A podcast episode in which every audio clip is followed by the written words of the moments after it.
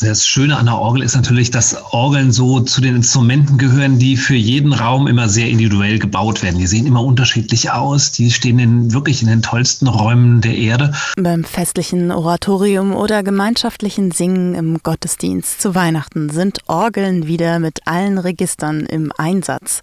Auch in den Kirchengemeinden in Bonn und dem Rhein-Sieg-Kreis gibt es zahlreiche Orgelkonzerte. Philipp Kleis ist Orgelbauer und Geschäftsführer der Bonner Orgelbauwerkstatt Kleis und erklärt, warum die Königin der Instrumente gerade zu Weihnachten fasziniert.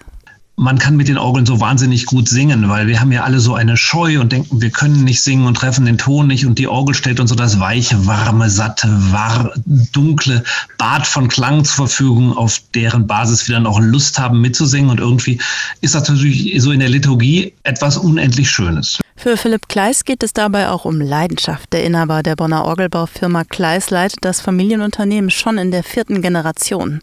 Die Orgel ist das größte und komplizierteste Musikinstrument überhaupt.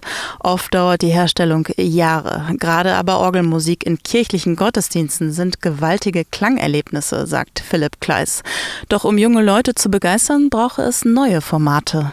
Ich träume davon, dass man irgendwie so deutschlandweit in den schönsten Kirchen abends um 9 Uhr, 21 Uhr so ein zehnminütige Orgelkonzert oder eine Orgelmusik hätte, wo man sich einfach in so, einem, in so einer kerzenbeleuchteten Kirche einfach nur mal für zehn Minuten, also wirklich beschränkt auf diese kurze Zeit hinsetzen könnte, sich selber Zeit nehmen könnte und äh, sozusagen sich der Faszination des Raumes, ähm, dem christlichen Umfeld, aber auch natürlich der Musik dann auszusetzen und Zeit sich selber zu schenken. Solche Formate, die, davon träume ich natürlich. Ich fände das klasse und ich glaube, dass natürlich auch gerade junge Leute sich dafür unheimlich begeistern können. Aber immer mehr Kirchengemeinden werden zusammengelegt. Die Gemeinden müssen sparen.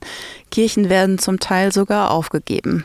In der Kirchenkrise sei aber gerade Orgelmusik eine große Chance, so Philipp Kleis. Menschen einzuladen, die vielleicht noch außen stehen und die auch vielleicht diese Schranke im Kopf haben, ich gehe nicht in eine Kirche, weil dann muss ich da Mitglied werden, sondern die vielleicht über die Musik auch wieder diese Einbindung in unsere christliche Gesellschaft finden. Und ich fände das unheimlich spannend, das zu nutzen. Also ich glaube, das auch wirklich, dass sich wirklich hinzusetzen und über das eigene Sein nachzudenken, indem man eben in diesen faszinierenden Kirchen, in den Klängen auch einer vielleicht etwas sphärisch klingenden Orgel lauscht, das ist schon sehr eindrucksvoll.